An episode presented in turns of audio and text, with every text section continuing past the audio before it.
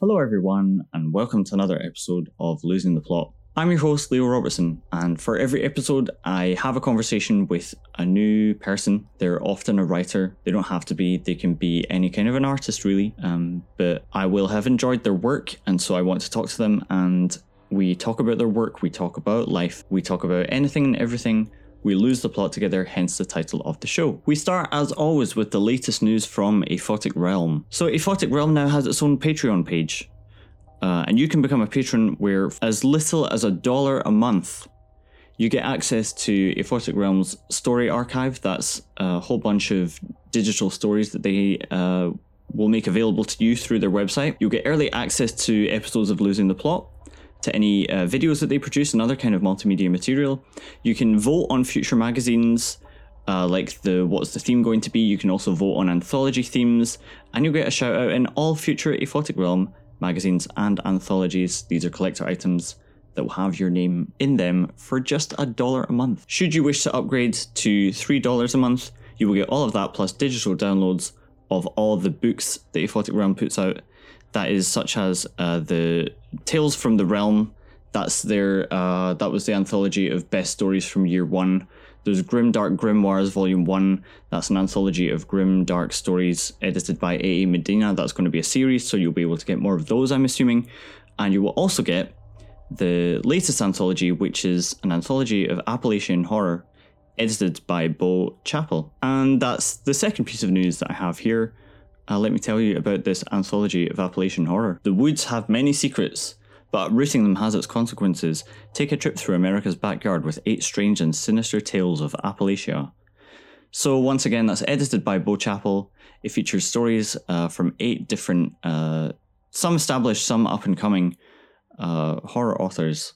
Do check that out. I wrote this thing. I hope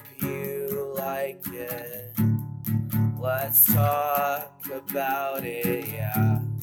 Let's lose track. Losing the plot podcast. Losing the plot podcast.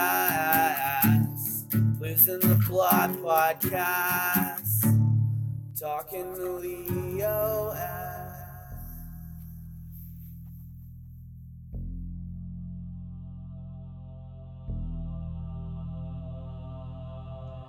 This episode, we have two return guests.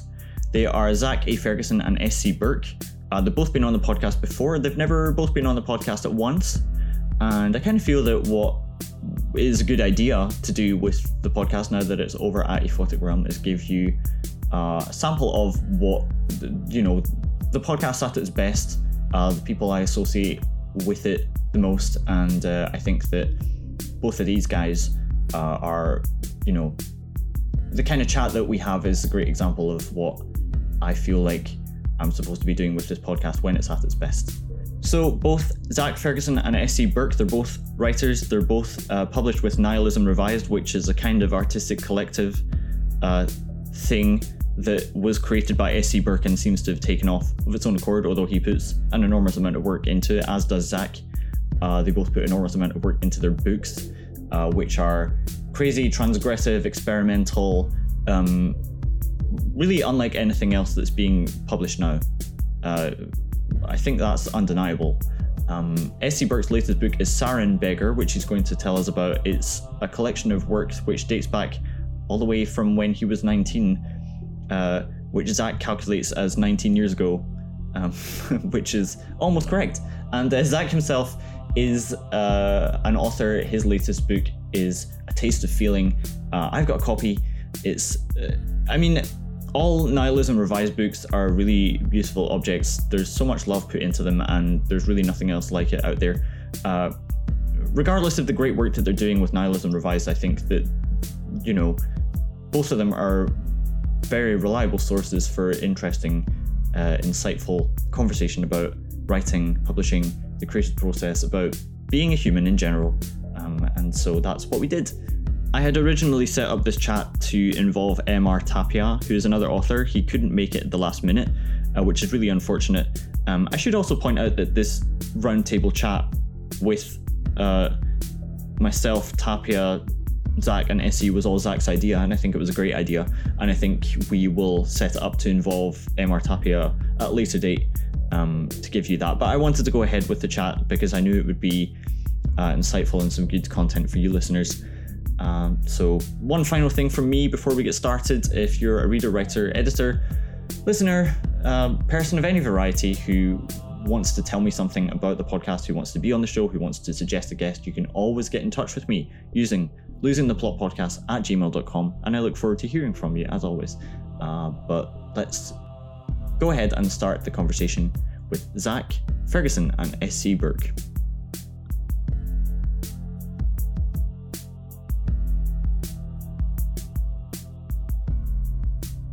Hiya.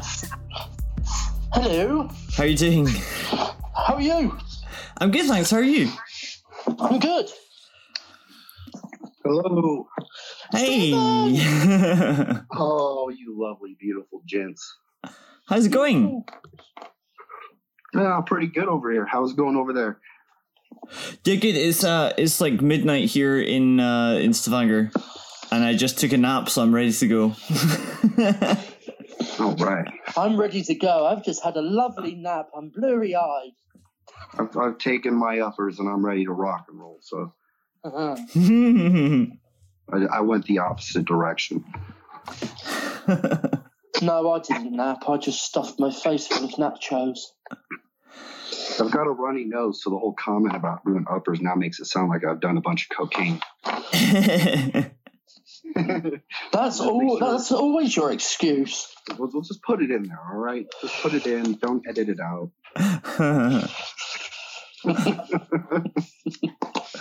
Dear.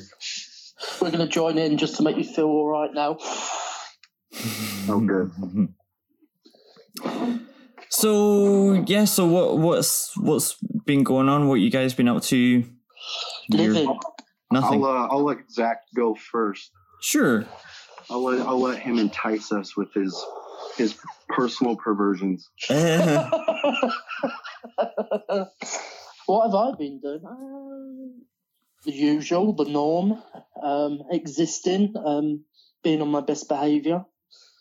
Uh, writing. That's good. That's the We full always need- extent. That's what we need. You on your best behavior. Yeah. Keep me away from Facebook. That's right. I'm all. I'm. I'm enlightened. I, I've seen the light now. We'll take your fucking thingies. Take the Facebook fingers away. Leave That's the right. regular writing ones. um. I'm good boy. Good boy. I don't know what I'd do without you on Facebook, to be honest. Uh, uh, uh, that's going to be for your famous last words, Stephen. I don't know what I'm going to do without you. Two hours later, why the fuck have I got like 20 people saying that you're carjacking in America, Zach? Have you been getting in trouble? No, it's been peaceful. You know what? Since you um, since you really do, you realise if you your, your focus, if you just get rid of the app for a month or a week, even a couple of days, there's no inundation. There's no like a subliminal need, that kick. I need to go on Facebook. I need to see what everyone's doing, and it, it, just takes so much time out of not just your writing but life in general Hmm. and uh, it's uh, uh, the only reason I'm on my best behavior is because it's just like once you've wiped your hands of like certain like um and it isn't certain individuals it's just wipe your hands of a certain way of handling things. If you put yourself in the line of fire all the fucking time you're going to get fucking caught you're going to get shot. So uh, take yourself just take yourself off into the horizon. Just fuck off just go away just disappear. Just don't put yourself into that position. Um, don't be opinionated. Don't don't have a personality. oh, come on. Don't be opinionated. Oh, come on. Oh, come on! Don't don't have an opinion. Don't don't don't you don't you get on your high horse, you British prick. Well, let, let me tell you what you missed on Facebook. Absolutely nothing. Nobody was doing anything. oh, Um, man. What a shocker. Shocker. Oh You know, my my friend. Tom on MySpace was telling me all about Facebook and what's been going on. Uh, a bunch of nothing. That's a, I had a nice break from Facebook recently and came back, uh, came back to the, the plethora of, of it seemed uh, a continuation of, of the string. It just it, it kept going. So I, I don't feel like I missed too much. Um, and in my time that I was gone, I, I got to uh, build myself a lovely little collection, uh, in which I now get to recover from. You know, it's like a, a traumatic beating from from my own book, and so I took to Facebook to find friends and uh, found out that I, I was a few less. It's like every minute you're not on Facebook, they're now in your, your suggested friends file. So or, in, or, or, or in my case, they're in your message requests, basically just asking, just basically asking you, "Hey man, why have you deleted me for like the twentieth time?" Uh, I tried to delete my Facebook for, for, for a while, and I think that's what it was. Emails. Emails. What, what the fuck happened, buddy? Where'd you go? Did you die? I think that was just me. Probably. I was. I did send. I did send loads of loads and loads of emails to your um directly to your email because you you you just went you just went offline. But this is this is how this is, this is how like in, in you know I'm in adoration of you. If you're gone offline for an hour, I'm like your jealous ex girlfriend. I'm like, where are you? What are you doing? Well, little, I'm just fluffing my ego with you. I mean, that's all I do. I know if I starve you long enough, I'll, I'll- my ego can start to be fluffed, and you know that's how that's actually how I create. That's how I write books. Is I I fueled on on the ego you give me. Oh, bless you. That's not health. That's not healthy. But I'll, This I'll is- go with it. This is a terrible start to a podcast. We're rambling on about nothing. What was, what was what was the question? That's the whole What have, we, what have we been doing? Well, I don't get it. Oh, there you go. Well, you, you you you wrote a collection, you compiled it, you then had a mental breakdown over it. So um, I think I- we're he- we're here for you. We, we're I don't, here. I, I don't, I don't know how about you guys, but is it not a mental breakdown after every release? I, I don't know. What, so especially with Serenberger, I don't know. It was real personal. There was a lot of stuff throughout the years, Yeah, clearing out that, that clearing out that personal blockage and trying to path, you know, create a new path of, of, you know, creating new material. So like how many how many years of your input is in there? Like how how long have you been collecting stuff for this? Knowingly or Um, unknowingly? I'm not intentionally collecting it for this, but uh, it has stuff dating back to when I was 19. So uh, I'm 33 now. I don't know what the math is on that. I don't do numbers, but um, it's about 19 years. there you go. Uh, it's, it's not a plethora Close of enough. but I, I tried to find a sort of, uh, uh, I tried to find the, the holes that would create a sort of like tapestry where I could weave a tapestry that all the pieces didn't necessarily stand alone. While they can stand alone, but if you read the entire piece as one, it, it kind of uh, it, it might operate as a, a canopy narrative as well. And in the end, it kind of uh, just to me, it struck me as a spiritual sibling to the weird. And the Mm. weird, the weird was similar in a lot of ways. Uh, uh, transgressions in, in, in experimental forms in different different ways, but uh, there's a lot of. I feel like there's a lot of of It is that grow into it. it is very much it is a very much a, a companion piece. But what I've, uh, what I'm finding reading it, usually when reading your stuff, I'm very I'm very much able to um. We were talking about. We always talk about this, like that reading experience. It's entertainment, but then there's parts where you really delve in deep. I'm usually able when reading your work. I go in full. I, I pick it apart. I analyze it, and I can the whole experience, the whole analysis. It's there as one thing. Whereas the weird is, uh, we're writers who basically write in vignettes in a lot of way, but everything is always, you know, symbiotically, symbolically, uh, it, it, it coheres to some form of continuity. It is able to be weaved together. But what I'm finding with this is they they stand as isolated pieces and they need to be read aloud. They really need to be read aloud. And I actually, since I was a child, I found myself reading. It's like a monologue. It's like it is, and this is where it gets into the personal thing. You can feel it's from the deep recesses. It is your history splayed out, and it's something that needs to be vocally like extorted. And I haven't even finished it yet, which I'm kind of like beating myself up about. But the thing is, it, it, it, it's dense and it, it, it's that emotion and uh, granted coming out of releasing a book like this you're always going to have that oh fuck i think i've revealed a bit too much. You know it's like picking at a scab and you're like you're revealing things to yourself that you know in hindsight maybe i don't want to do.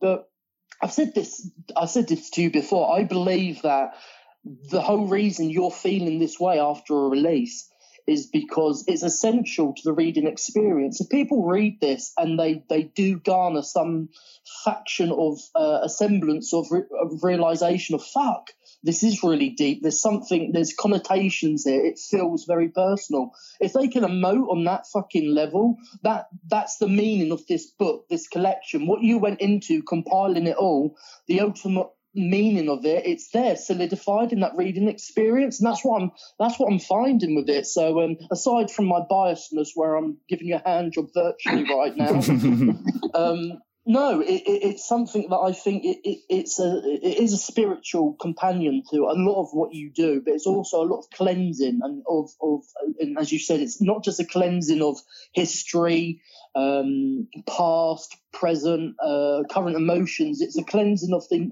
the uh, the machinations that comes with transgressive experimentalisms. This is almost a final this is what I have to say on this on this type of writing at the moment. This is what I have to say. This is what I have to feel, and it's giving me self. It's giving my. It's giving me space to give myself room to evolve because that's our ultimate aim as writers, isn't it? We don't really want to be like a one trick pony, even though inherently, I say this all the time, I can't get away from experimental transgressiveness. I can't, I can't, I try to write something linear and I, I, I just have to typographically fuck with it. Whether or not that's lazy writing, it, it's up to um, those who read it. yeah, that's a, that's a perfect way to put that uh, because yeah, I, I, there's there's an extent where where you do feel like is this lazy writing? Am I am I incapable of telling a narrative? And and things like that. And kind of uh, what you know what I hope to do is put that put that work to to bed for a little bit. Put the experimentalism and not necessarily. I don't want to say the transgressions. It's hard not to transgress. It's hard mm. not to feel and emote as a writer, but. Uh, to sort of put away the, the esoteric nature and, and, and take a step to the side and start playing with uh, uh, things like narrative and story and and building it into into other other avenues of storytelling that, that aren't just uh, uh, uh, personal transgressions that that are inviting a certain uh, uh, amount of people in, into your into your mind. Whoever whoever chooses to go down that rabbit hole, you're welcome. You're, you're welcoming about that that experience. But there's not a whole lot of people that like the esoteric nature. I mean, there is, but then then there isn't, and you start to feel lonely as as a storyteller. You start to feel like some of your stories aren't being uh, uh, told in the way that you want to be. You want to tell them. You know, going over the work and over the years, I started to realize there's there's I, I've transgressed in a lot of ways. I've experimented in all these ways, but one thing I, I haven't done is I haven't gotten to the heart of what I want to do with words. And, and and that is to sort of become a wordsmith to, to be able to do whatever I want to do. And that means if I want to be able to to experiment and transgress or if I want to be able to tell a story you know it, you kind of want to you want to encompass all that you know you don't want to just like you said you don't want to be pigeonholed or become a, a one note uh, sing song act that you know people just tune into and say okay that's what you do uh, you want to you want to grow you want to evolve and I know we we personally have talked about this, and I know with uh, Leo uh, reading your books, you you're more in tune with uh, telling that story. You know, getting down that the linear beats that are that that really uh, uh, encapsulate your readers. And I'm curious to, to, to hear what you have to say about that. You know, um, it, it, you know, in your works, do you do you experiment? Uh, do you uh, go in there and, and, really try to mess with things, or or is form um, something that's really important in your writing?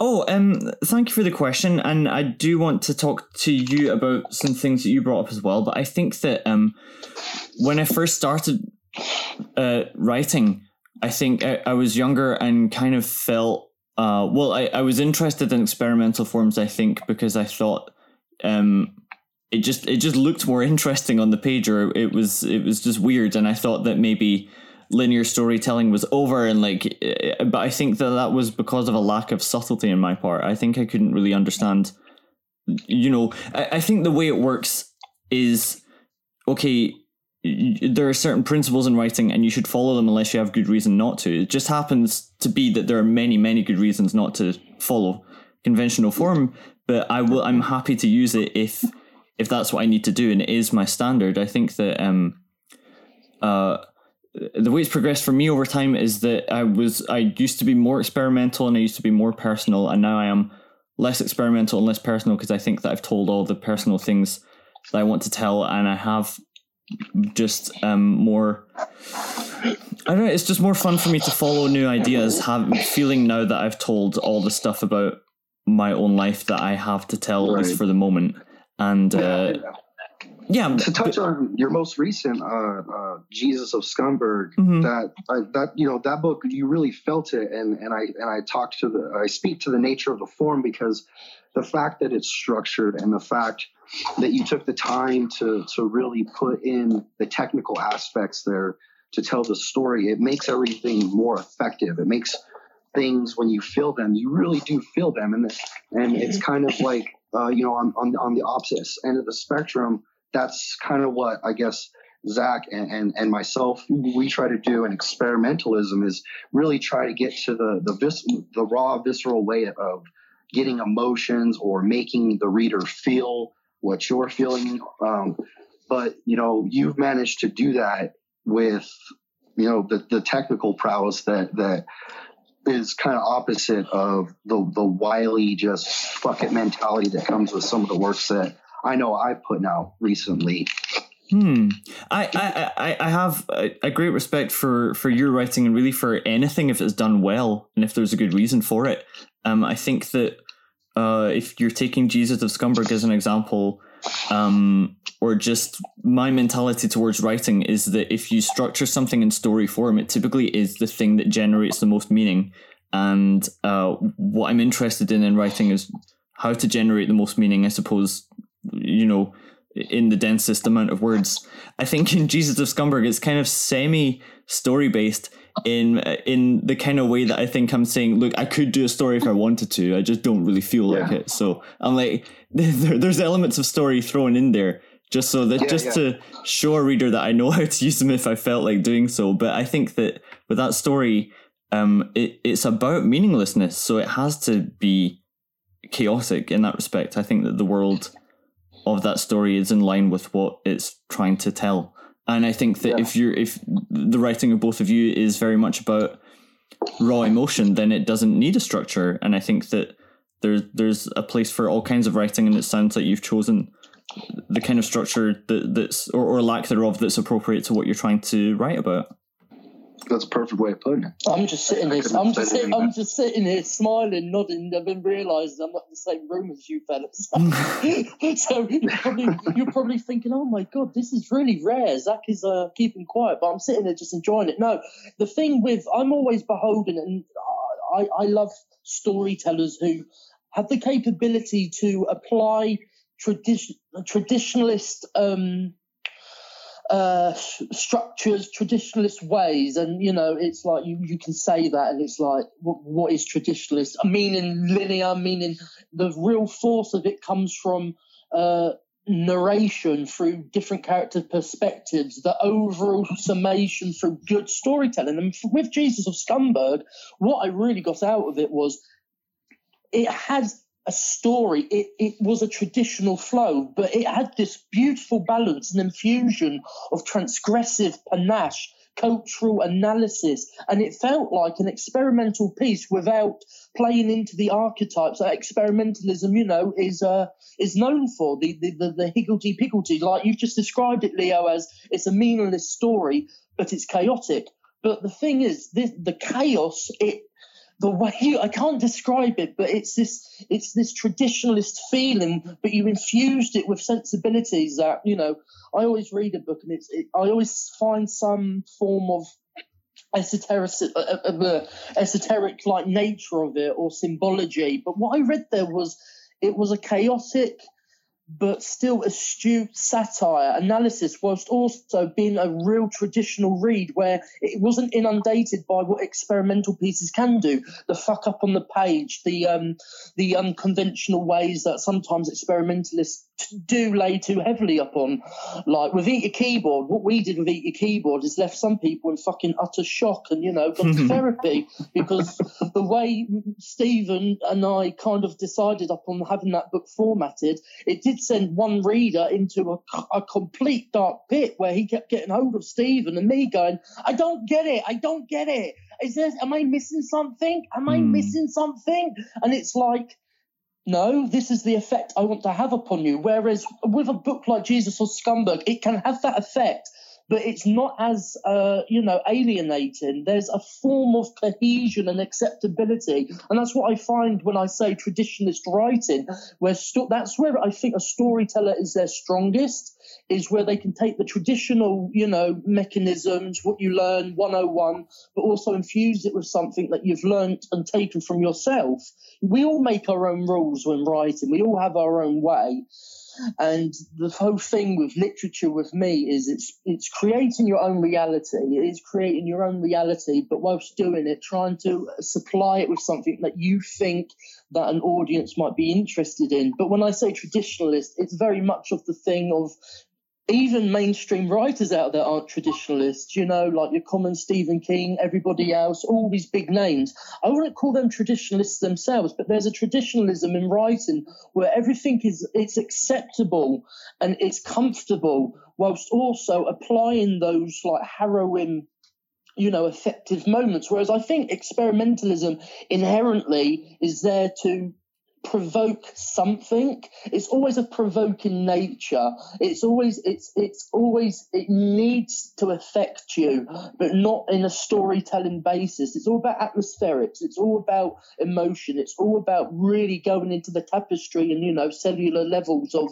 uh, how to experience a read. But I think uh, you you share this as well, Stephen. But it's you get to a point where it is that is there it, it- there's a place for this in my heart. There's a place for it in sc burke's heart stephen's heart or whoever reads us hearts but in the overall picture in my own heart is it is it is it necessary to continue pushing on because i feel like this this uh, escalation i'm pushing i'm pushing i'm pushing i'm still transgressing but it's just a hodgepodge of different dissected uh, vignettes and it's it's almost uh fight club esque, like someone's intersplicing something that shouldn't be in there. And uh, I get to the point where I want to be able to sit down and tell a um, Sentai type story where I know where I'm going to go. Uh, because I never know where I'm going to go with a book, with a piece. I, I don't. I never do. Or I imbue myself with that delusion that I do. But as soon as I start typing, it, I, I just basically break the rules that I set in place. So I, I'm at a place where I want to focus on growing like you, I want to, like like Stephen said, I want to be a wordsmith. I want to have the capability to sit down and you know make my point known, but through narrative devices instead of um, a grand, almost magic display that you know experimentalism does offer. If that Hmm. makes sense. Uh, I, I think that's that's a very good summary, and I th- I mean, I, no matter how long you'd been writing for, you'd always be saying, "Okay, cool, I want to do something different next time." But I, I think um, one uh, comment I would have to this idea of structuring is I think that when I was when I was younger and I would read kind of traditional stories, I would think about them. But this isn't how life works. Life doesn't Mm. work in, in this set of things, and people don't learn things in this order, and you don't you don't like th- th- this like uh, falsified structure of events isn't how you you you structure reality. But I think as I've grown up, um, I feel like it's it's. It, I don't know. It, it's it's one interpretation of life is this like narrow stream of events, and it's the most useful one because I think people do learn and grow, and I think they do so by ordering events in the past. Although it is perhaps an artificial uh, ordering of events, but I feel like if you're not doing that, I don't see how else you are learning and growing. So I feel like it has application, even though before in the past I was like, this is all bullshit, and Yeah, and yeah. and there there is no order. But what what I do want to ask Um, and Stephen, you you mentioned that you felt like a lonely storyteller, and that um, you know, i- i- is audience important to you? Um, to be honest, I gotta say no. I, as offensive as that is, Good Um, boy. I, you know, for whoever might, you know, take offense to that, but no, I don't really care about audience. Uh, there's devices I, that I uh, that I put implore or that I input into into the work that I guess would be for the audience, you know. Um, but at the same time, uh, no, I don't care too much about the audience. I, I, it's just that I leave my work there, at least with the, the works that I've done. I leave the work there like a por- like an open port, you know, to the to the mind. You know, if you want to port into into my subconscious, in, into my id, you know, here it is.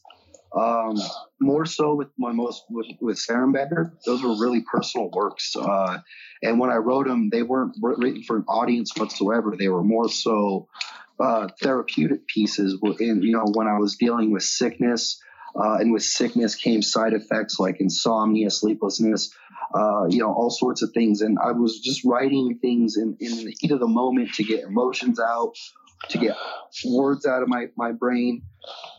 And so with this piece, when I put it together, I, I almost felt like I, it was like, I, like I told Zach, it was a Dear Diary piece that I almost felt like should have probably stayed in the file folder and not been published but there was a part of me that needed there was a creative value put into it but uh, in the past writing you know id cancer and writing the weird uh, uh, id cancer was was if the audience is reading uh, uh, it, it, let me tell you your your subconscious your ego. Your ego doesn't matter. It's all about the the creative subconscious this cancer of creation. And sort of you know I, I was hoping that there would be people that read it as a sort of um, a statement of my creativity uh, more than anything. And then from that point on, I could go forward no longer speaking to the audience. And in the in id cancer is the only piece I've actually done an introduction where uh, I speak on behalf of, of what I'm doing. And I feel like that should canopy everything that I create after that.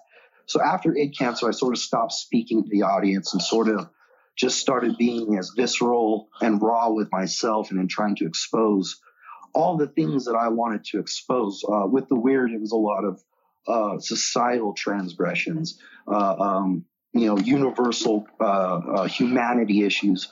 And, and with uh, Sarenberger, it was more so the, the personal transgressions that I have I've gone through, personal sufferings that I've gone through, not not anything that anybody else has gone through, but just me, me personally.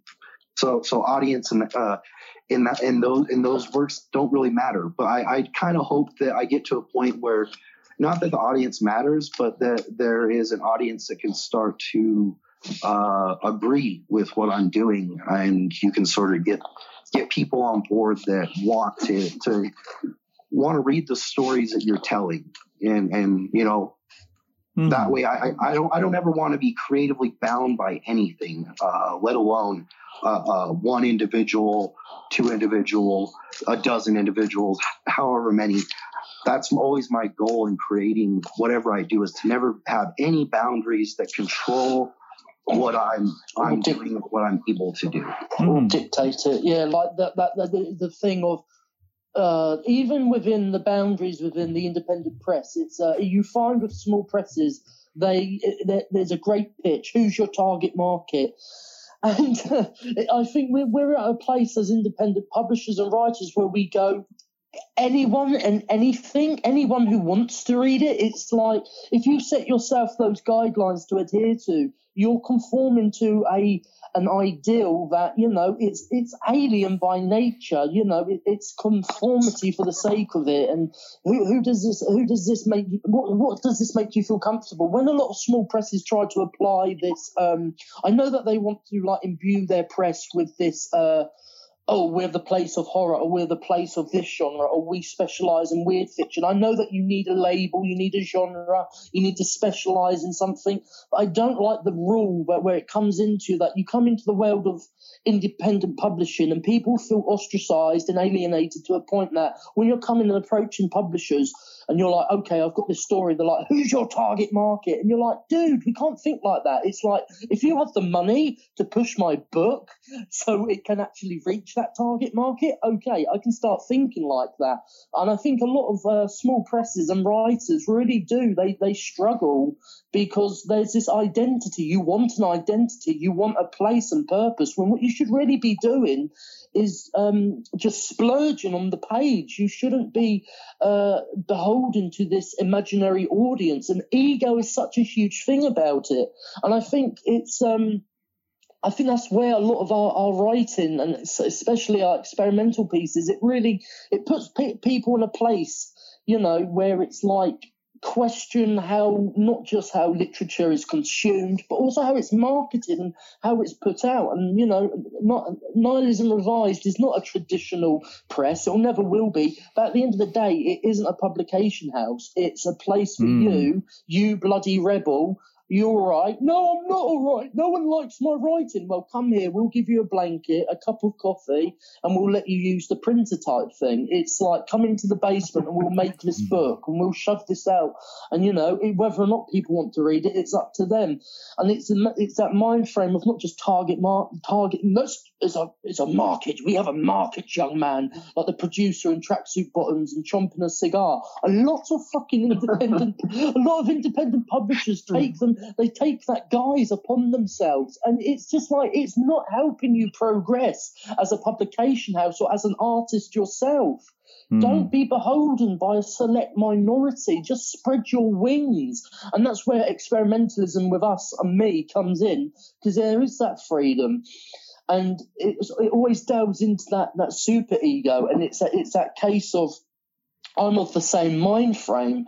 I, I don't write for an audience. There is a there is sometimes this real like um, existential crisis of am I trying to entertain that third person? Am I astrally projecting myself, placing myself as a reader and going, what will Zach like? But then again, you can't always do that, and that's when, in the end, true art dictates itself, and that's that's a lesson I've learned from you, Stephen, most of all. And it's it, it doesn't just change you as an artist; it changes you as an individual, how you approach people, approach social situations, and it is life altering. And I think I'm of the same boat. I say all the time, I write to please Stephen, and it has come to that degree where I want to see what because we have this thing where it's not we're one up in each other, but it's that it's that that that that symbiosis. That's our relationship of I want to see what you've got next. I want to see what will motivate me from you. When I read the weird, I was like, motherfucker, you absolute motherfucker.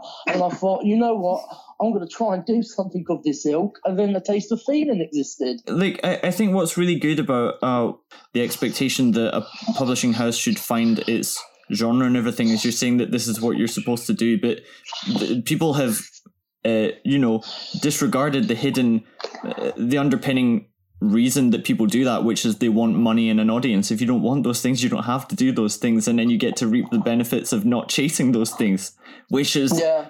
like the, the the chaotic art. I think that's really brilliant, and I think that um, y- when it comes to like what people like what people have told me to do with my writing, i- i- if I ever get a compliment, it, it's never. If I ever get a compliment, it doesn't doesn't sound like what I was doing. It sounds like what the person wants me to do in future. Like I, that that is that's very interesting because when talking about Jesus of Scumberg, hmm, I, I, this is the thing. I feel that my sensibilities and my my perception of it, you can imbue your own expectation in your own weird, mismanaged, maligned, fucked up mentality and apply it to that book. So uh, probably everything I've said about Jesus of Scumberg, you're probably sitting there going. No, no, it doesn't. Well, the shut thing up." is, no, I, I think the thing is that you, I understand, have you know, you're a great reader and a great writer, and you have, you know, you have, I, I like, I I trust, wouldn't go that far. but I trust that I trust your reaction to it, and I know that you share it with me because, you know, you you're you're passionate about the piece, and that's.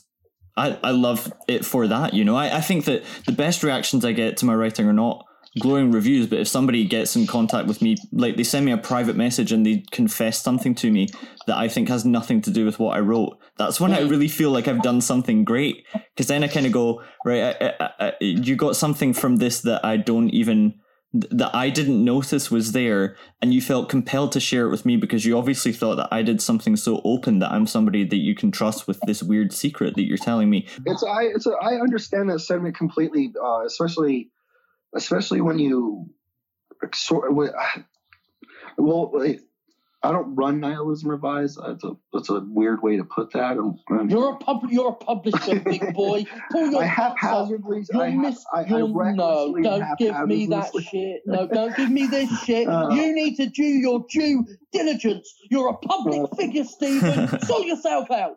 I irresponsibly put put books out into the world, Yeah. um, and having having that role, uh, you get a lot of people who who do they they tend to they tend to write write you things that, that tend to they cater to what you they think you want to hear or Mm. um, and then or like you said they they tend to open up a little too much and um, that's where I, I I've experienced the most trouble in in in, in my publishing uh, not really a fucking career but my run uh, as in publishing is uh, you know I the when when people start getting personal uh, and, and opening up to, the, to certain secrets and getting too personal Mhm. uh, is when is when things kind of get a, little dangerous in terms of uh, you.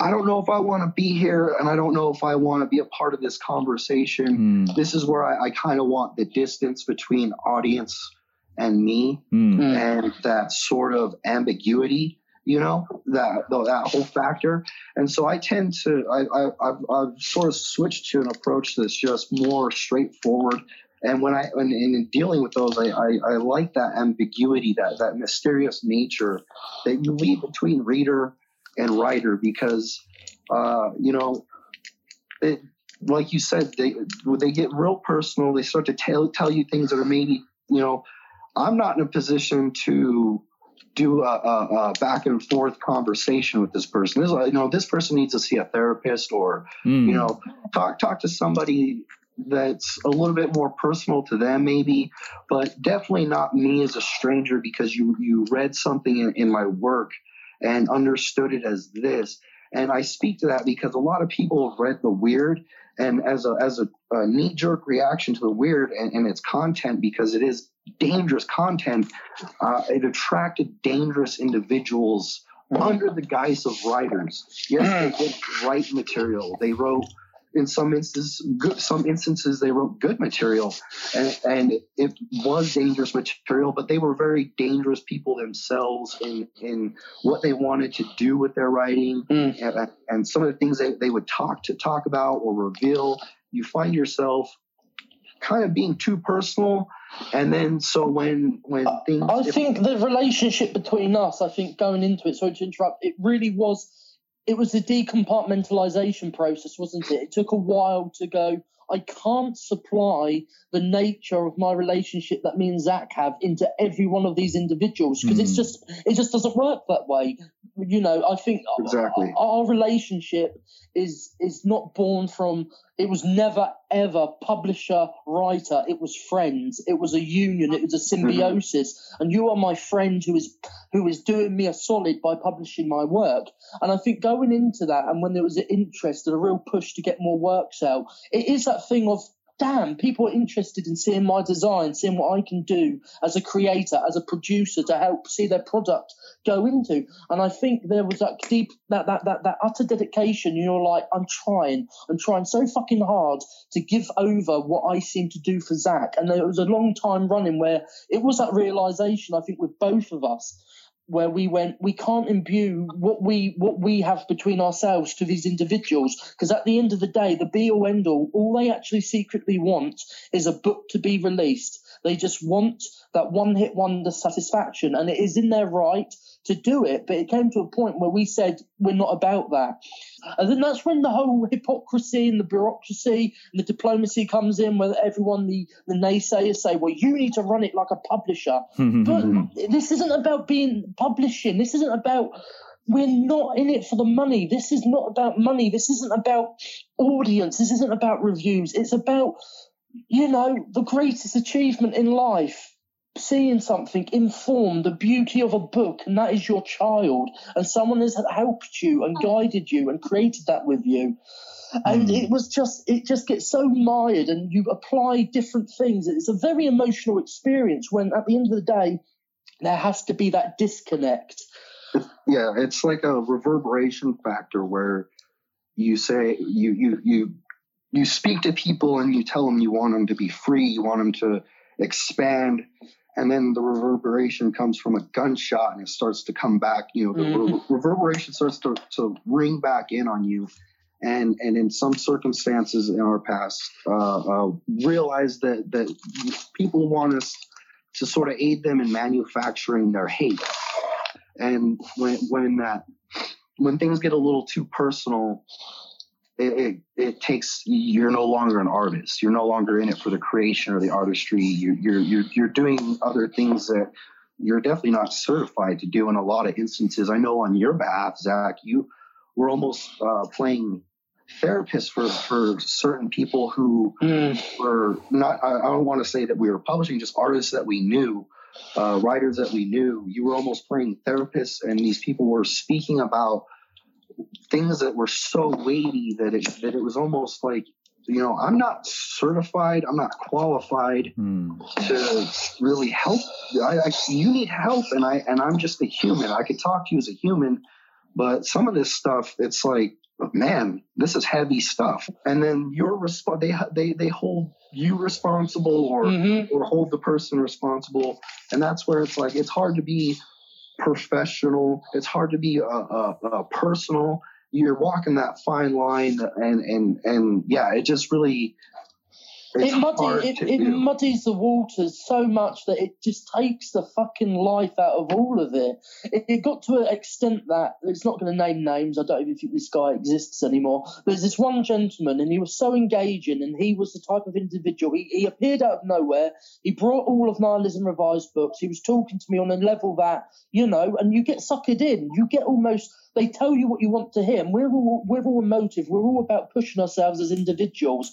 And then this individual is exposing himself to such a degree that I can't give you the, the, the solace. I can't give you consolation. I am just a human. I have no bearing on your life. And this one individual opened himself so rawly that he almost turned. He did. He turned on me on a dime because I didn't either react the way he wanted. I wasn't. I wasn't the uh, shoulder that he anticipated. And then all of a sudden, from being best friends, a great support, uh, I get rumours that he's he's he's he's he's running and nihilism revised into the ground. He's getting other people on side, and it it's just it gets so fucking ugly and so quickly. And you think you're doing your you, you think you're doing well on your behalf, not just as a creator but as a human being. And then these people just turn on you uh, on a dime, and it's it takes so much out of it. And that's when I kind of just decided that I don't want to be this muse. I don't want to because I don't have any stakes in uh, the editing within Nihilism Revised, but I was very much the philosophical editor, like you say. There was a lot of writers that I spent almost a good year massaging, building up, and then they they once they've used you, they drop you from a great height, and there's no solidarity, and that you think that you have these relationships, and there's something pure and sacred, and you know it's never going to live up to me and my uh, Stephen. So you know what, Hmm. everyone else can fuck off. Me and you against the world. it's I, I think that you know it's a lot of this has to do with the internet of course i think it's just it's it's something you can't beat it's just too big and i think that if you're if you're an open artistic type on the internet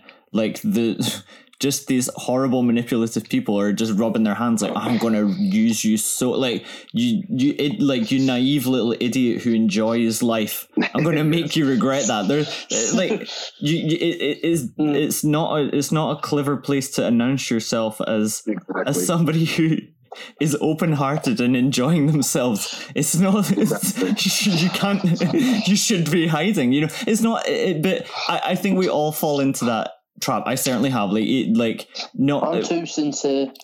yeah, well, it, um, that's great. You should continue to be so. It just, it's just it, it's very difficult to um there i think there is a core self that you can just maintain over time no matter what happens to you but it does you you unfortunately have to put the guards up but not because not because you've done anything wrong just because of the nature of the way the, the world works i think like um Yeah. w- when i was talking about my own art and, and when people get in touch with me with their stories it was like it, it was only appropriate stuff that i liked from people that i like was vaguely friends with before at least in some capacity online and it just kind of them having re- read my book pushed our friendship a bit to the next level it wasn't like they Mm. were oversharing but certainly like But when i was that's natural, isn't it? It's very, Mm. That's such a natural thing. That is that is real.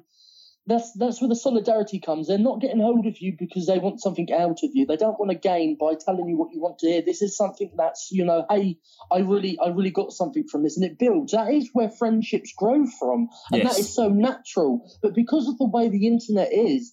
It, it, it makes it does make you a pessimist, especially if you've been on the bad receiving end. And I think age comes into it a lot. I'm only 24. I'm naive as fuck. Um, I, I do. I tear my heart out from my chest and like offer it to them, like, please sup on me, sup Hmm. on me, taste taste my blood. And then if they bite not. you, This is, can't talk to me about when I was 24. So we're gonna no. We won't talk about what we were doing when we were 24. you old, you like old man. who who didn't do that at that that's what that age is for. So don't like don't beat yourself up because of your age. Like um i remember there was this guy at work who just like started telling me that he wanted to have an affair. I, like just told me this on a walk home and i was like I wow. that. Yes, I had that. yeah right. and then um I, I was just like wow why are you telling me this? And he was like i i don't know. You're just so open. And uh, but then i thought i thought uh, um how wonderful that is because this guy is obviously telling me because he like he he's like he addre- he understands that this is a problem and doesn't want to do it but then that guy like every few months would check in with me and gradually ended up having an affair and i think was just using me as a sounding board for uh, Yeah. he was just waiting for me to well he, he was excusing himself at me and i think he was just going to keep like until i turned on him and was like what i was like what the fuck are you doing like i obviously don't approve of this this is bad behavior this has never worked out in the history of anyone ever doing this like it's life has never gotten better as a result of your behavior and then he shut the fuck up but it, it, it wasn't That's the perfect metaphor, though, for for a Hmm. lot of a lot of what we've gone through. I know Hmm. for for Zach and I at least, but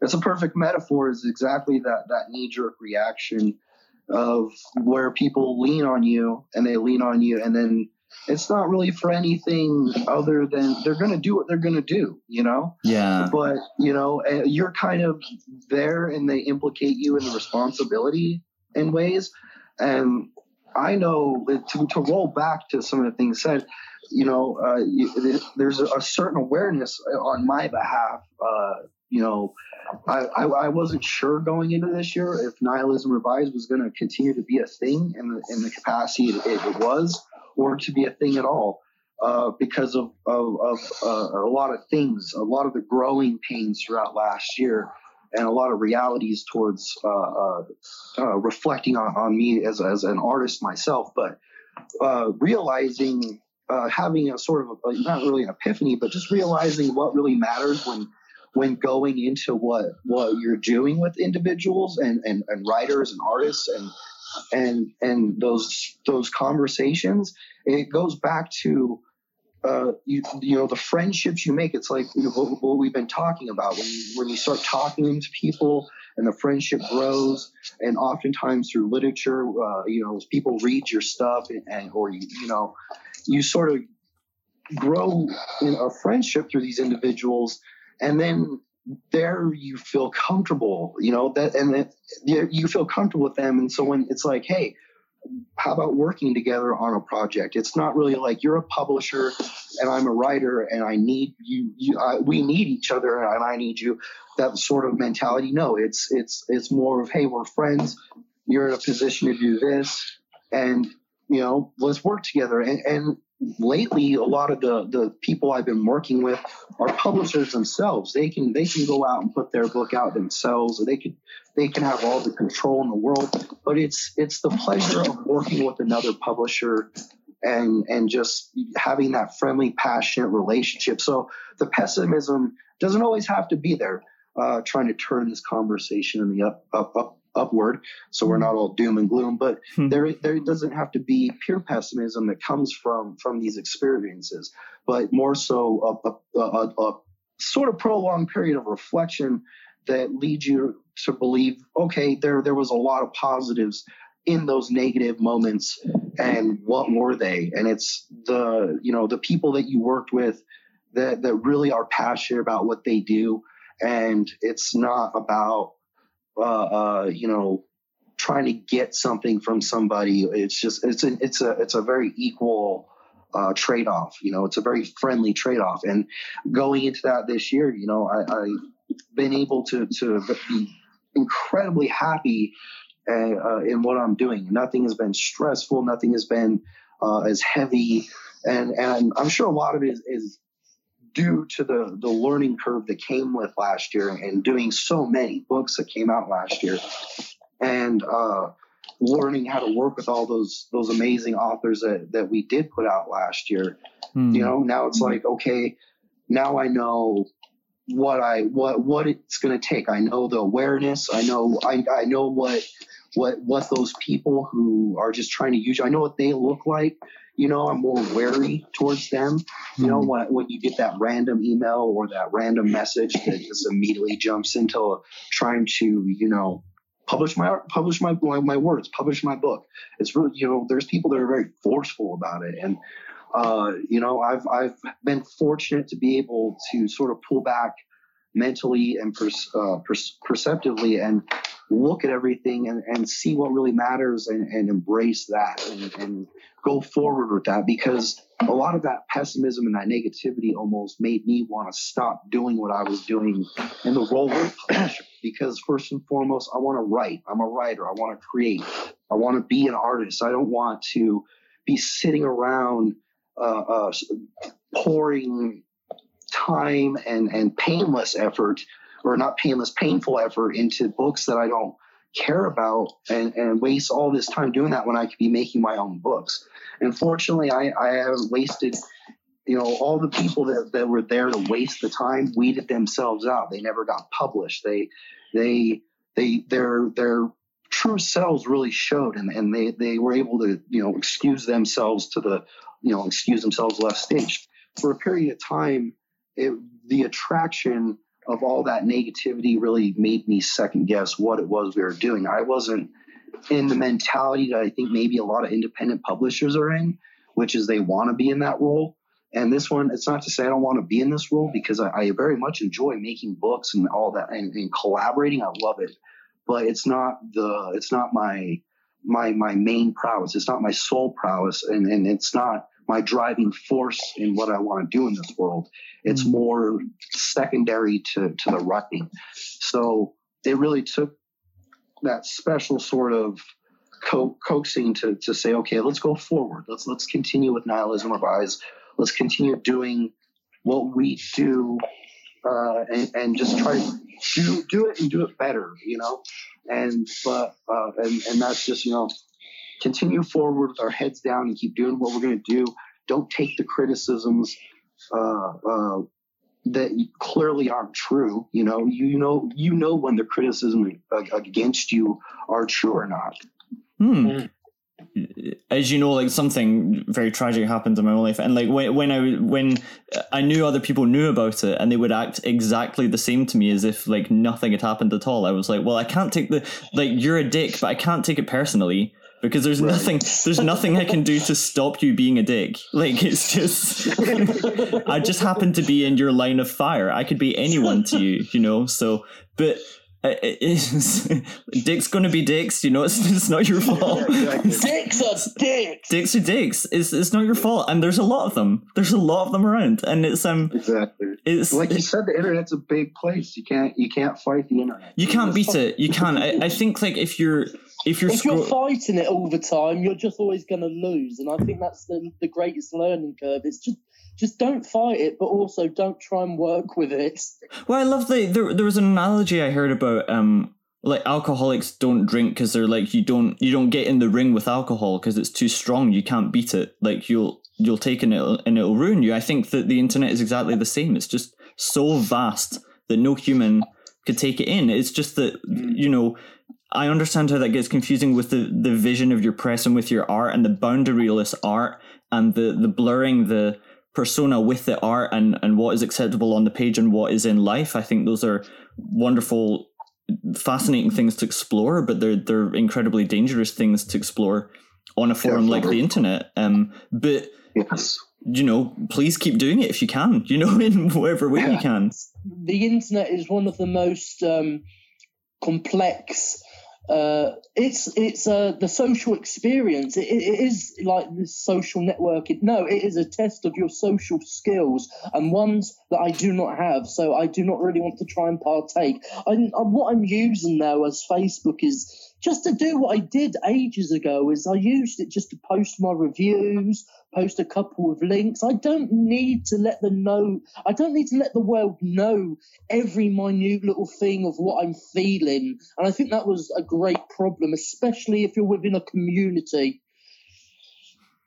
Well, I know on my behalf, I I'm not, I don't I don't ever make Facebook posts unless it's sharing some some somebody else's artwork or uh, promoting promoting stuff. And by and large, I know that's because uh, uh, I'm an asshole. You know, behind the scenes, I am an asshole, and it's best best to just keep the words to myself. Whatever I say is probably going to be misconstrued, and you know, enough people at home and around me tell me I'm an asshole to know that you know uh, it's just better if I just, you know, promote, do some No. positive things, and not be a, not be a social you, asshole. no, you you were far from an arsehole. No, no.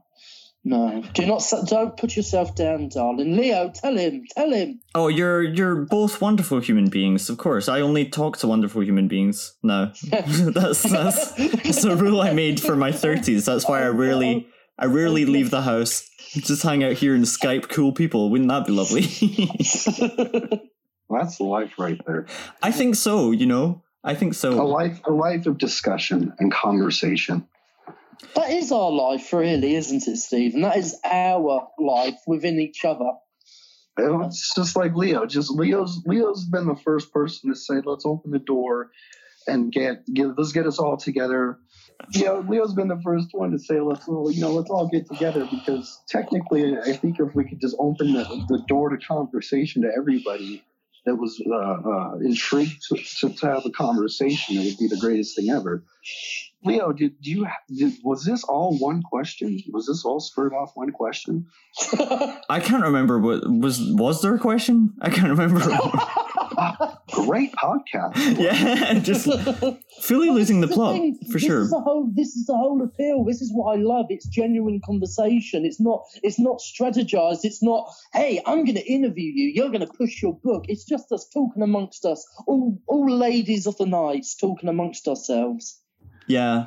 No, it, it- it's a really it's a really rewarding thing. Like I had to I wanted to take a break from it and come back to remember what it was I was what it was I was trying to do because I got to the point where I was just putting them out once a week and then the goal was just put out a chat once a week and I forgot why I was having them. Although Hmm. um I think uh like it, it, towards the end of the year it just it all felt Crazy. Yeah, towards the end of the year, it all just felt really vital to um to document everything that was going on, and then to find like it was amazing when I talked to both of you guys, and I talked to um Sam Richard, and I talked to people who'd gone through you know various different Great. Yeah. yeah. That was like an incredible thing, but it, it just a beautiful individual, beautiful man. yeah, it, it, that, that was a really wonderful and meaningful thing to document. But it was it was so intense as well. I was like, I just need to it was a uh, like you saying like I, I I I needed to document this. I also I on a deep intrinsic level I wanted to communicate with more people who who who know who know each stage of the development of grief that I'm going through. But then also that is a natural, you know, a, a human thing to do. But also, I think it was also you said I do need to take a break because you get into that strategized thing of I'm going to dedicate so much time. I'm going to line up things. I'm going to talk to these people. I'm going to record it. I'm going to post it out.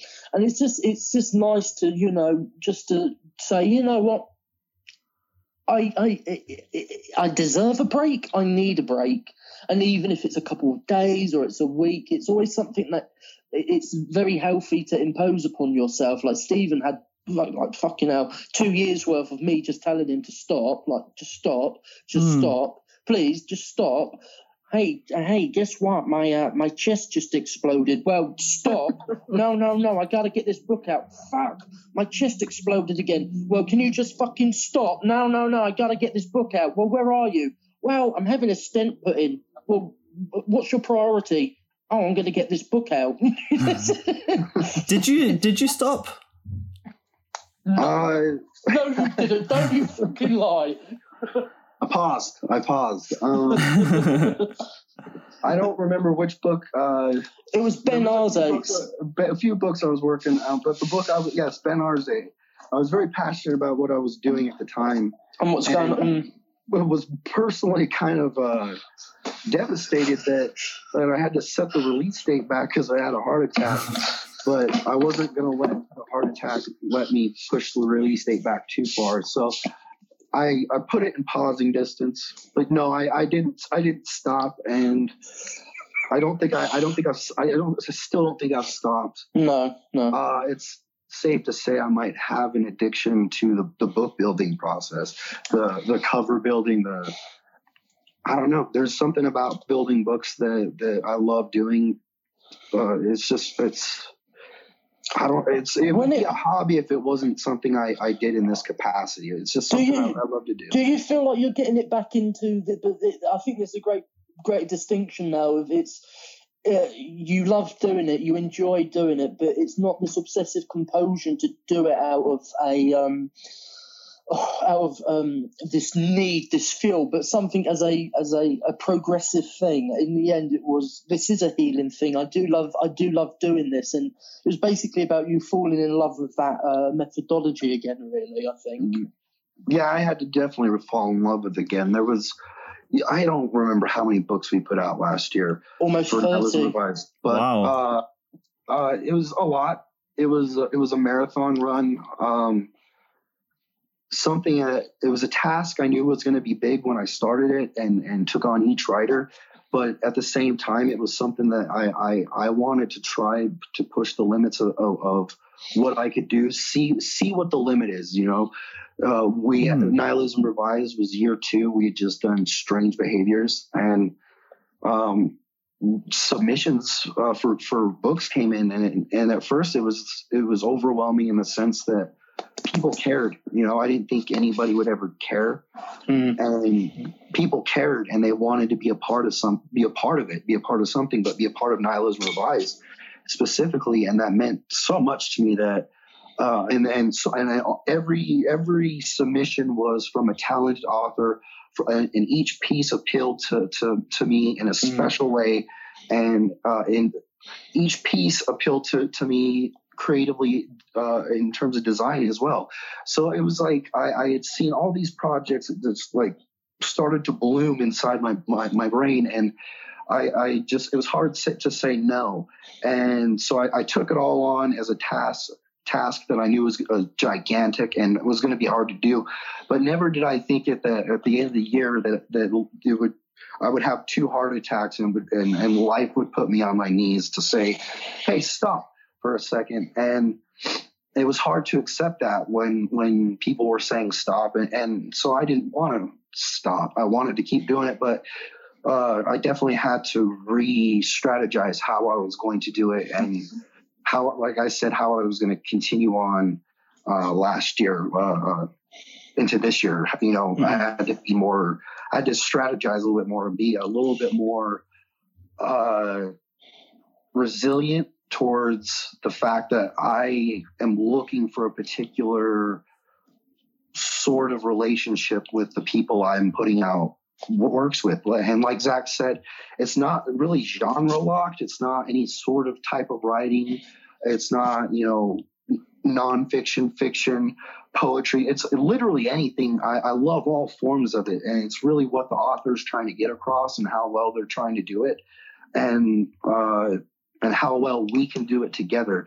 And and now I'm going forward and making sure that everybody I work with is knows that I'm not doing this. That you I you're the boss of your own book. At the end of the day, when you work with Nihilism Revised, it's not me. I'm here to work with you and make sure that we do this right. But uh, you know, I also like to ask that people give me a chance at designing a cover and, and giving uh, uh, the nihilism revised experience in its full capacity. But if people don't want to do all that, or uh, it, Leo, like with your book, uh, it was it was a book that was completely conceived and built with uh, within another press, within Hindered Souls Press, Hmm. and that was something we didn't want to change whatsoever.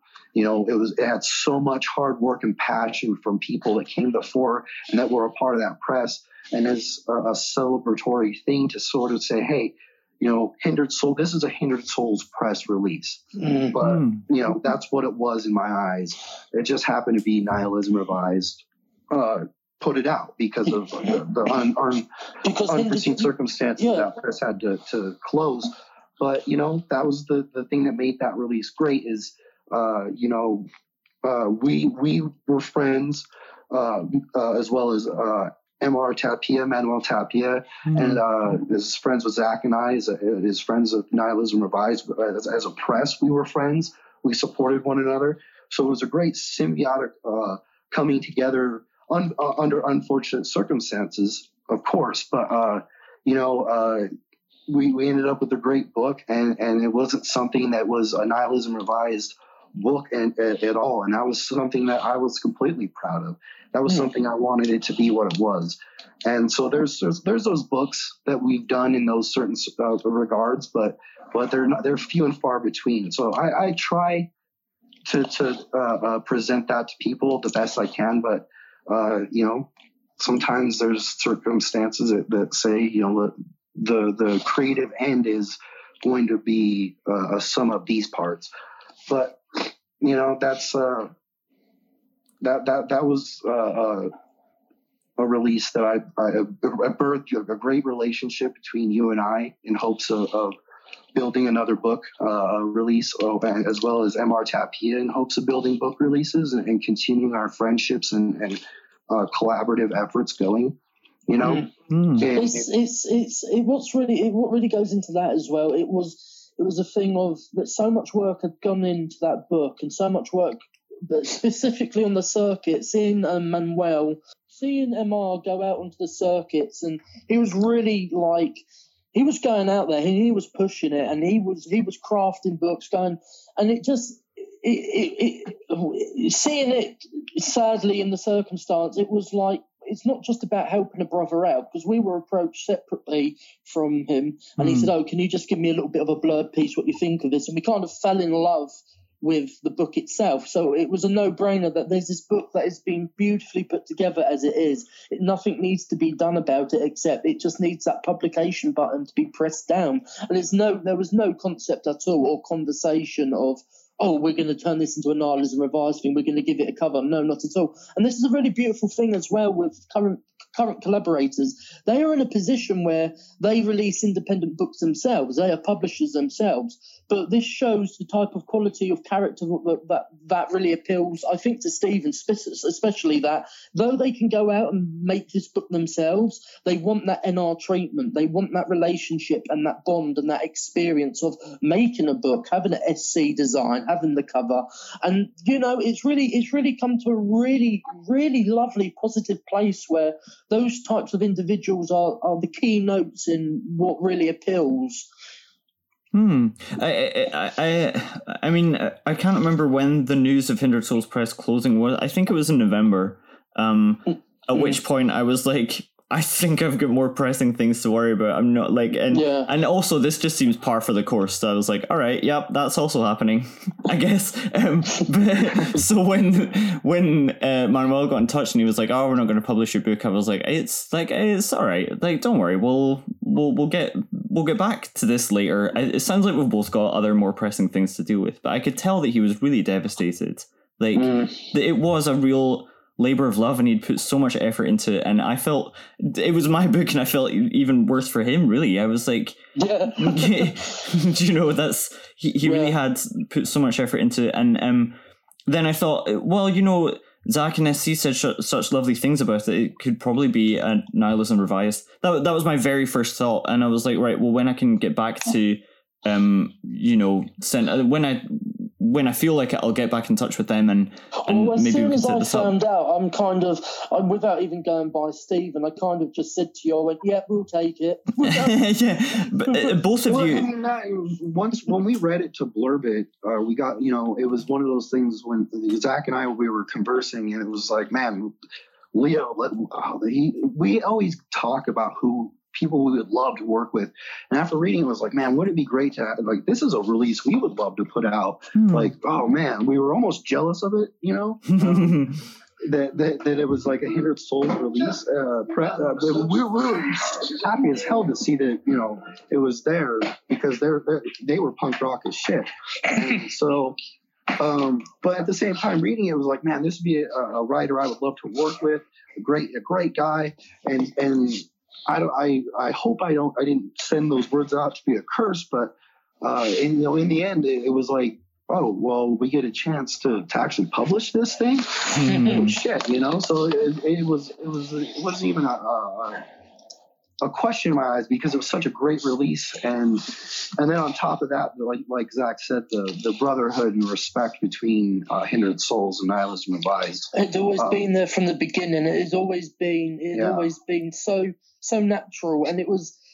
It, it, it, and knowing the stakes that you uh, you in particular knowing what goes into setting up a publication house, going through it, and the emotion, it was it was like it was that mind frame of is it here's a book that we fell in love with. We kind of are thinking, man, okay, this has solidified a resolve. We need to get Leo somehow at some point. And then seeing a brother basically, you know, saying, "Look, I, I need to focus on life. I need to I need to shut this shit down." It's um, it was like I like I, it was a thing of brother in arms. It's like, don't worry, we will we will pick you up and we will carry on what you've done, and uh, it's it's it's those relationships that make this whole thing just. What I love about writing and artists, meeting you, Leo, uh, Hmm. kind of meeting you, Stephen. Uh, I, I, uh, I, I, I did You're all kind right. You're all right. You know, I love you. well, I mean, that was it. That I, that moment. I mean, uh, to me, it was as somebody who with nihilism revised, I, the, I, I couldn't. I, that and and what I had gone through with with you know second guessing if I was going to take it forward or not. Um, Mhm. there, I, I I come out with this re- renewed kind of uh, mentality of of yeah, you know.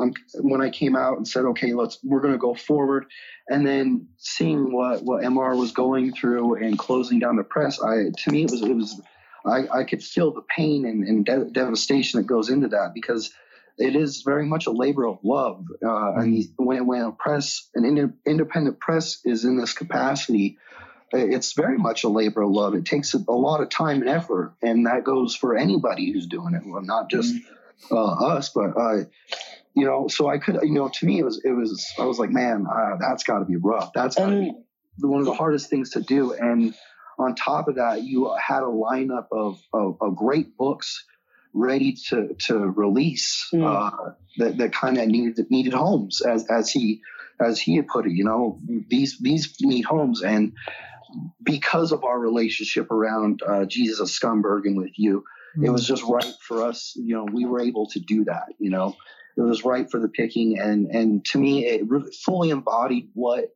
what this experience is about. Being a create, uh, uh, being a, in the creative industry, uh, you know, doing the independent publishing thing was okay. One one of us happened to fall on our knees, but that doesn't mean that everything has to dissipate to dust because of it. Because there are allies and friendships that that can you know help each other out and and and reach out that hand where possible and continue that that you know spreading the the, the cancer creation forward keep pushing it forward you know Yeah, I, I I think it's it's so great. It was so fortunate that we had made this connection. And in terms of publishers for Jesus of Scumberg, there was like Hindered Souls Press, which is closed. You guys, end of list. There's nobody else would publish such a thing. that's uh, Um, one of the coolest things i've heard Yeah, and I, d- I really um I, I think it's uh I I'm so glad that you you know that you loved it.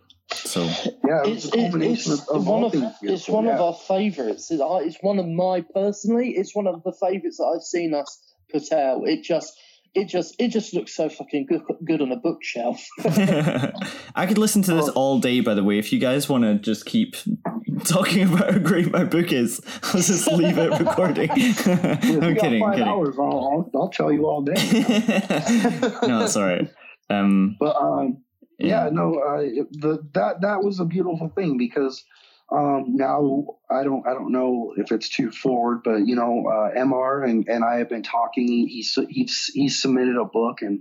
You know, it's birthed a, a relationship of, of us potentially working together, as Hmm. well as uh, you know, Leo, you and I uh, have talked about you know maybe doing something in the future yeah. uh, wh- when, when you've recovered from this release and are ready to do a next one, you know. Mm-hmm. And so it, it birthed something beautiful. It, it added something that, that was unfortunate, you know. It, it, it didn't stop anybody, you know. In, in the end, it didn't stop anybody from doing what it is they're they're they're really best at. And and so you know, to me, it was it, it was. uh, As unfortunate as it, as it is, it, it ended up, you know, really forging some, some great relationships uh, that, that I, I'm positive will continue to go forward. Yeah, absolutely. It's like hopefully this can be like a regular thing, even in a, in a, in a, in and out of recording or whatnot. Why Guys, I haven't spoken to Stephen live in about almost a year and a half. Oh wow. Because our, our communication is uh, it's it's it's instantaneous and we do videos we just re- record videos and then it, it finds us on that end so Mhm. basically he'll do them in his hours and i'll do it in my hours but we haven't actually had a live communi- communicado like this since ooh, 2017 it's just been a steady exchange of videos throughout Yeah. the years, non-stop exchange. But uh, I would also, you know, but also like uh, uh, to build off what Zach said and and what I mentioned earlier, we're supposed to have MR Tapia in this, and it'd be great to to have him, you know, to have to have another one of these conversations with him involved and to to hear what he has to say because I, I feel he would have added, you know, a whole lot to this conversation, especially towards the end of what we were talking about with him and Mm. Soul Press and Jesus Scumberg Yeah. and you know and and not to not to also mention he's a fucking wonderful author with who put out two amazing books i think it was two amazing books with his own press hmm the That's what di learned. yeah the di-fi experiment and uh, sugar skulls Yeah. They're and- both great. and works that definitely i would love to hear about but uh yeah i would love to do this and, and talk more about Yeah, because it feels like it feels like once we get into one avenue of talking, we just go, go, go, and we we, we forget. Like I, I've got like loads of questions myself. Like Leo, what are you working on? Stephen, what are, what what aren't you working on? it's uh, but no, it's uh, it's, it's i think nice. that could be summed up right here you know what are leo are you working on anything oh y- yeah, I'm just a whole bunch of stuff that that gets a lot of you know form rejections like always. it's just how do you feel about the rejections do you do you get oh I always thought rejections were. A, I always took them with a smirk and, and, a, and a little bit of a, uh, you know, I think I got them. Oh yeah, no, I mean, um, there's this book coming out with Flame Tree Press. It's the urban crime anthology, and they're like they're pretty difficult to get into those anthologies. Um, Oh, that release looks so cool. Yeah. So uh, when I got in that, I was like, okay, so I am capable of getting into this sometimes. Once I got that confirmation, I thought, all right, well, you have to choose when it's going to be enough, right? And I was like, all right, that's enough for me. So now when I get rejections, I don't really care because I know that I, I, I at least was once You capable. what it takes. Yeah, exactly. And and I think that um you know that that story that got into that book itself got form rejections earlier that year. So it, they really when they say they mean nothing, they really do mean nothing. It's um it's Mm. Yeah. I think that I, I've been writing for like 8 years. I've written a whole bunch of different stuff in in as many different styles and like pushing the limits of everything that I can if if there was a way to avoid them by now, I'm pretty sure in a non-arrogant way, I just think I would have cracked it by now and it can't be done. So it really Yeah. genuinely is nothing to do with um me or anyone who does get rejection. Um it, Right. it it's like no information whatsoever. It's not the best information, which is an acceptance, but Right. I don't know. It sounds like what we were talking about in our conversation is this kind of going out into the world with these creative pursuits and thinking of it as this massive world of promise and then finding out that it's not it's not what you thought it was or something. I don't know. Am I going Yeah. pessimistic now? Is it just yeah, I, well, I, I was gonna say it's pretty well. It's pretty well stated. Uh, you know, um, I know Zach doesn't even bother because it's the frustration at, at, of the, that comes with the rejections and people just saying how much they don't understand the work. And it's like, who? I know I don't want to speak on your behalf too much, Zach, but Please in do. our conversations, it was it just became a thing of what you know. What's the fucking point of sending these things out for rejections that I, I have to sit here and almost fight to explain? Mm. You know, because I know I know Mm. a few of your rejections. They they came with uh, questions. You know, Mm. almost that, that that led you to believe that if you answered these questions or clarified that the rejection would, would be an exception Mm. and only in the end to, to you know and and that happened to both you and i and only in the end to, to be dropped you know have our acceptances dropped but uh, I, I know after that it just became a thing of you know what the fuck is the point you know uh, why submit something i know, know somebody's not going to understand why submit it to to that process you know Mm. Yeah, yeah. It was um it's uh it's like a lot of people have said to me like they've inquired like I have you got aspirations beyond nihilism revised? And I go my whole aspiration is to remain with nihilism revised because it's a place where I know that my work is going to be understood it's going to be looked after it's going to be nurtured and it's that's my only home and my be end all and there's no there's no oppression. There's no question. There's no there's no pitch. There's no doubt. It's um and ultimately with a lot of the writing myself i'm asking big broad questions myself. And when fucking you're putting yourself through this process where these people need you to speak on the behalf of your art you're like well let the art speak on its own. Uh, it gets it, it gets it's exhausting. And then we we've both been uh, through that process where we've we've we've submitted uh, short stories, and th- there's a muddied line behind who actually has control of the project. So we Mhm. get we get the thumbs up, and then all of a sudden we are we we are our work is being mutilated or raped, and it's like, well, I I wasn't I I thought it was accepted. It's like no no no no, and I'm going to take a 40 page uh, story and turn it into one paragraph, and it's like you in the face of it are expecting me to not react to this treatment. And it got to the point of i don't i don't want to submit beyond what i'm comfortable with and nihilism revised is what i'm comfortable with and will always be as long as it's around and it, when it's not around there won't be any zach a ferguson there won't be any writing by me because there's no there's no one that I'd much prefer to cater for than yourself and those who get a kick out of what Nihilism Revised is doing. Hmm. And Put a lot of pressure on my shoulders there Yeah, I know, I know. Uh, nepotism, sycophancy, oh, it's, it's, it's personification of everything Well, I to me- fucking hate. So, well, you say these things, and I, I feel it needs to be understood that there's a, a great amount of self, uh, uh, you, that you put a lot of yourself in Nihilism Revised to a point that you've, I, I feel like you've sort of earned that, that placement. You know, you've earned it. You've, you haven't just been sitting around, you know, and letting me just pump out your, your work uh, while, while you sit back and smoke cigarettes and do whatever British people do. Um, I don't think Zach is a good example of what British people do.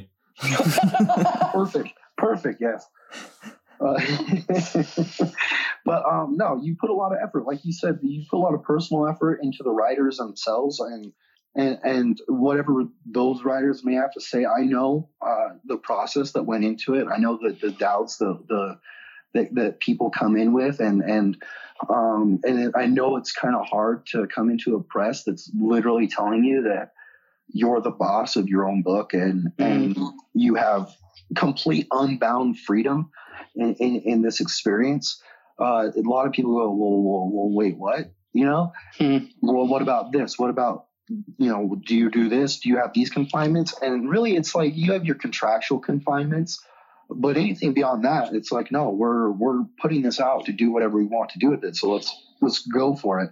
And you were very much in in the trench, you know, getting people's minds open to the fact that what this is really about, that you can actually go out and do something that is creatively unbound and get away with it. And and so you put effort in into building this company as well as you you put a lot of time and effort into building the anthology with me. And so in a lot of ways you know you you've earned that spot you know uh, to to have that position to say you know without nepotism i this is my home for my work and Mm. you know that that that I feel that that should be known because you know there, there's not a lot of nepotism involved. You and I, you know, we've come to our we've come to our, our blows, our verbal blows, our mental blows uh, uh, around our philosophies of, of how things are going to be done. Mm. And you know, there's there's been blood involved, not literal blood, but uh, Not yet. blood, sweat, and tears involved. You know, Mhm. not yet, not yet. Um, but you know, we've we've fought through releases together, and so there's a lot of of you in nihilism revised enough for me to say you're very much my partner in crime.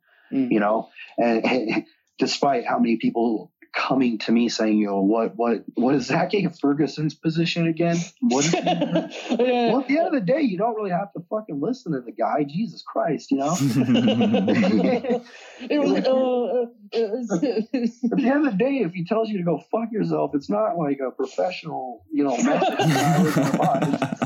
go fuck yourself. That was just Zach A. Ferguson saying fuck yourself. and then that's when they turn to you and say, uh, "Is this on the behalf of nihilism revised?" You're Dude, No, no, that's uh, Zach. That's Zach. I, I did not say fuck yourself.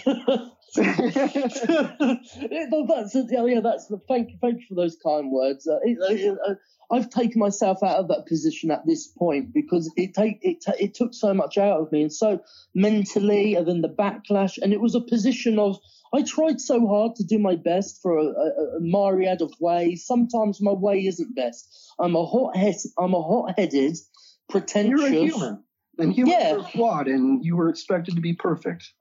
Hmm. Yeah, I, try, I, I tried. and Then, in the face of it all, it's uh, I'm an implosive character. But then, when people are coming across to you saying, "Well, you need to put your Zach on a leash," that's where you're like, "What? What world do you come from?" It's like- Yeah, what, what oppressive, you know, the society you live in. He's a man free to speak on his own behalf.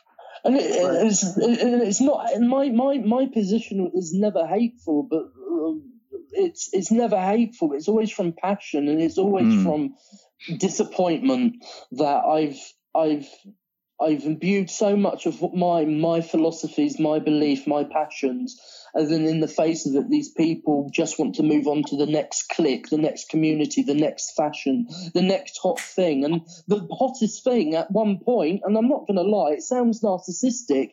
It Mm. was to, to to rip me apart. I saw loads of shit online, like oh, Oh, I jumped on that bus for sure. I ripped you out. Yeah, that trend. I, I, I would. I, yeah, I got in on that trend hardcore. Mm. Well, I, I added some I added some laugh emojis to some outrage about you.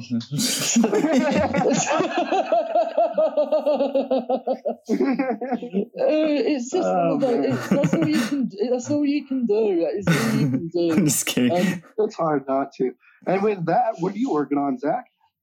what am I working on? Hmm. I, I, I'm working on being a good person.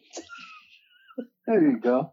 I'm working on go. being. I'm working on being a good boy. I'm working on um not not not talking to anyone online. Uh, with Zach, I, I feel like he he he fucking thwarted his own his own question because Zach does have something to talk about called "Destroy Your Keyboard."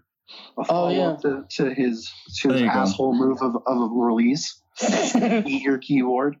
Um, as well as we're going to tame that release, eat your keyboard for uh, uh, A- anniversary release, yeah. a revised anniversary release. yeah, two years.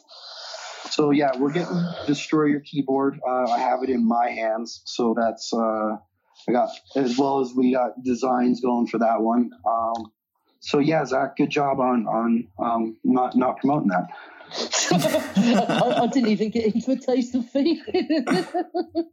So Zach's up to things. He's more than living and staying out of trouble. He's getting plenty of trouble. I've seen destroy your keyboard, and it is plenty of trouble. Yeah. So That's awesome. And tell us about uh, Sarin Beggar. It's available now. Uh, yeah, Sarin Beggar is available now. Uh, hopefully cheap for what it is. Um, From all good coat stores. exactly. yeah, anywhere, anywhere and everywhere. But um, yeah, that's available, as well as I am currently working on my next uh, full-blown uh, novel, which is somewhat of a cosmic crime uh, novel. So uh, that'll be coming out later this year. Well, I I look forward to seeing what comes from the publisher next. I really wish I'd been able to read Sarin Beggar before we had a chat because I do like to do that. But but there will be many more of these chats to come. Hopefully. Um, yeah, uh, just real quick. Uh, yeah, we got a, a release from Nicholas Patnaude coming uh, coming up Oh, May 26th. So that'll be Nihilism Revised next release called uh, Splatter Von Rainbow. oh, great. then, uh, I believe then we'll be getting into Zach's Destroyer keyboard. Mm. That big boy. Yes. Excellent. I love I love Nick Patnaude's stuff. It's it's very the one unique. He was, he was, and he was nice enough. Uh, as you know, he's a pretty talented artist himself, and and uh, going back, he was one that let me take over uh, cover design and uh, let me build the book and have creative reins on on the design end. So it was a great collaborative effort and a, and a wonderful story. So um, I'm really excited that for that one to release. That was uh, that was a good one. awesome. All right. Um, lovely to talk to you, gents. We'll we'll set it up again soon. Yes, sure. definitely.